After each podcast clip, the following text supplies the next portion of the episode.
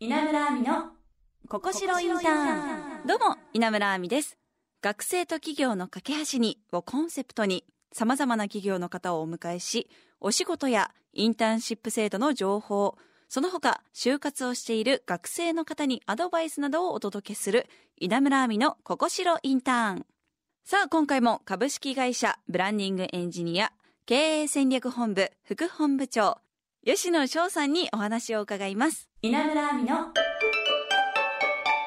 ここしろインターン。さあブランディングエンジニアさんでは社員を多く募集していますがまあでもこのエンジニアっていうのは学生さんにとってはちょっとハードル高いなって感じちゃうんですけどどうでしょうか？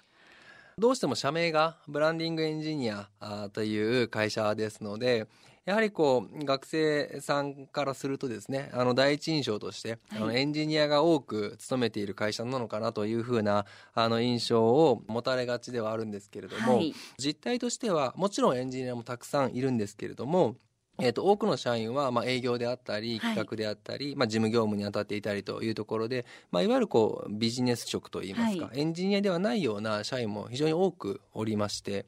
で実際にインターンシップで活躍している学生さんを見てもですね、えーと、エンジニアとして開発に携わっていると学生さんもいますけれども、はい、それ以上にですね、あ。のやはりビジネス領域のあの業務に携わってもらっておりますので、あのまあどちらかというと、まあ、そういったそのエンジニアではないような学生さん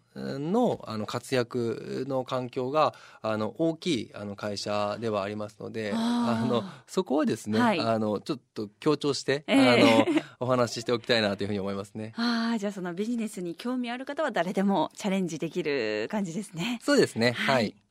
インターンシップ制度も採用されてるということなんですが、今何人ぐらいいらっしゃるんですか？えっ、と、まあ、十数名から20名程度かなと思いますね。えー、どんな部門のお仕事を任されてるんでしょうか、今？はい、えっ、と、全部門で、あの、募集といいますか、活躍はしておりまして、はい、まあ、多いのはそうですね。例えばですけれども、えーと、マーケティングの部門において、はい、であのまあ、マーケティングに課題を持っている法人様に、まあ、提案をしているんですけれども、はい、えーと、そこのアポイントを獲得するために、はい、例えばですけれども家電をしたりだとか、えー、メールを送ったりだとかまあ、そういったこうアポイント獲得みたいなところも携わってもらってますし。まあ、例えばですけどそのじゃあ具体的にそのお客様に対して提案をしていく中で、はい、資料の作成なんかを一部社員のあのサポートとしてですね、はい、入ってもらっていたりだとか。あとは実際あの人事の方でも、はい、あのインターンシップ生受け入れてまして人事の方ではそれこそ採用にかかるような、はい、あの面接の日程調整をしてもらっていたりだとかあの場合によってはそれこそその、まあ、あのインターンシップ生も学生なんですけれども、はい、えー、その就職活動生のフォローアップ入ってもらってたりだとか、えー、大事な役割を。はいえー、すごいですね。そうですね。本当にあの各部門で活躍をしてくれています。はい。まあなんかいろいろと仕事の量とかも多そうなんですが、インターンシップの学生さんは仕事を覚えるのはどうですか？大変そうですか？まあ、そうですね。実際、彼ら、彼女ら本人からすると大変だとは思うんですけれども、はい、まあ、我々としては、えっ、ー、と、しっかりと、やはりこう、仕事を覚えて、えもらうためにも、はい、まあ、メンターではないですけれども、まあ、その人にしっかりと教育していくような、社員を立てたりなどして、はい、早期に、あの、仕事を覚えられるような、あの、制度というか仕組みを整えています。えー、はあ、期間としては主にどのくらいの期間が多いんですか？そうですね。まあ、学生さん一人一人バラバラしてますけれども、まあ、大体まあ、週3とか、はい。まあ、学校もありながらというところもありますので、はい、できる範囲で、はい、はい、あのやってもらってますね。あなんか今短期とか長期とかもあるじゃないですか。はい。どっちも取られてるっていうことなんですか？そうですねあのどちらも募集しておりますし、はい、まあ、ただ、まあ、結果としてなのか分かりませんけれどもあのうちの会社で頑張ってくれているインターンシップ生はかなり長く、はい、働いている。えー、学生さんが多いように思いますね。やっぱりやりがいを感じてるんですかね。いや、そうであってくれると嬉しいですね。そうですよね。なんか、あの、番組にいらしたゲストの方が、皆さん、あの、インタ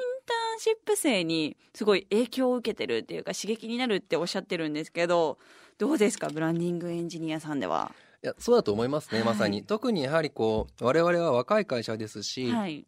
毎年新卒採用もあのやっていますのでやはりこう1年目2年目とか本当にそのあの若い若手の社員についてはですねそういうこう自分たちと年の近い学生さんがあの横でこう頑張っている姿っていうのはあの刺激になってるんじゃないかなというふうに思いますね。はあ何かインターン生の中であの驚いたこととか刺激になったなっていうアイディアとかありますか？あればでいいんですけどアイデアアイデア難しいですね。その観点から見れるんだみたいな学生さんならではの。そういう意味でいくと、はい、今って例えばその新卒採用をするときに、はい、何かこうえー、っと学生さんを募集する求人のメディアとかに、はい、その求人を貼ってですねあの説明会を開催して集客したりするんですけど、はい、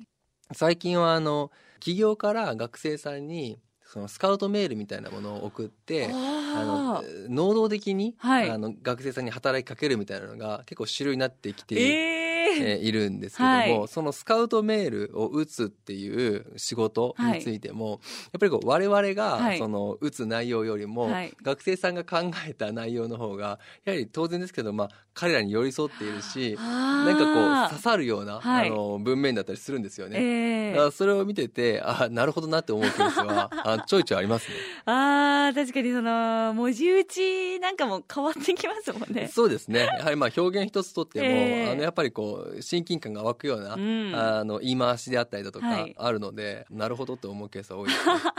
そこはちょっと勉強になりますね。はい、はい。それでは今後のブランディングエンジニアさんはどのような展開をされていくんでしょうか？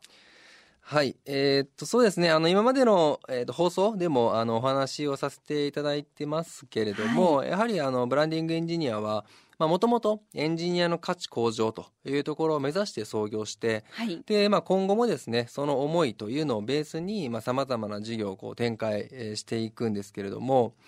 やはり、あの、21世紀生まれのメガベンチャーというのが、はい、まあ、まだまだ、あの、少ない、えー、というふうに感じておりますので、やはりブランディングエンジニアがあのそこをリードしていけるようにあの頑張っていかないといけないなというふうに思ってますし、はい、まあ、やはりそのためにもあの前回も申し上げましたけれどもベンチャーマインドにあふれたあの社員でいっぱいにしていかなきゃいけませんので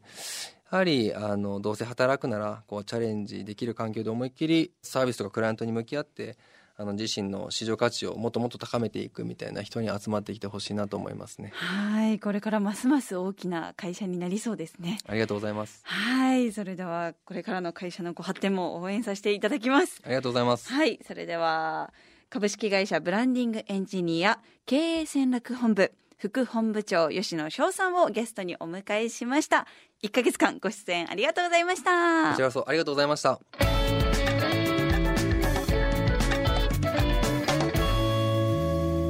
稲村亜美のここしろインターン。エンジニアっていうと私もね難しいなとかハードル高いなって感じるんですけどまあビジネスに興味あるよって方はねいろいろと欲しいって言ってましたので興味を持った方はぜひこのブランディングエンジニアさんのホームページねチェックして応募していただけたらなと思います。さあ番組ではあなたからのメッセージをお待ちしています。就活のお悩みインターンシップについて、また企業の方に聞きたい質問など何でも OK です。ぜひ送ってください。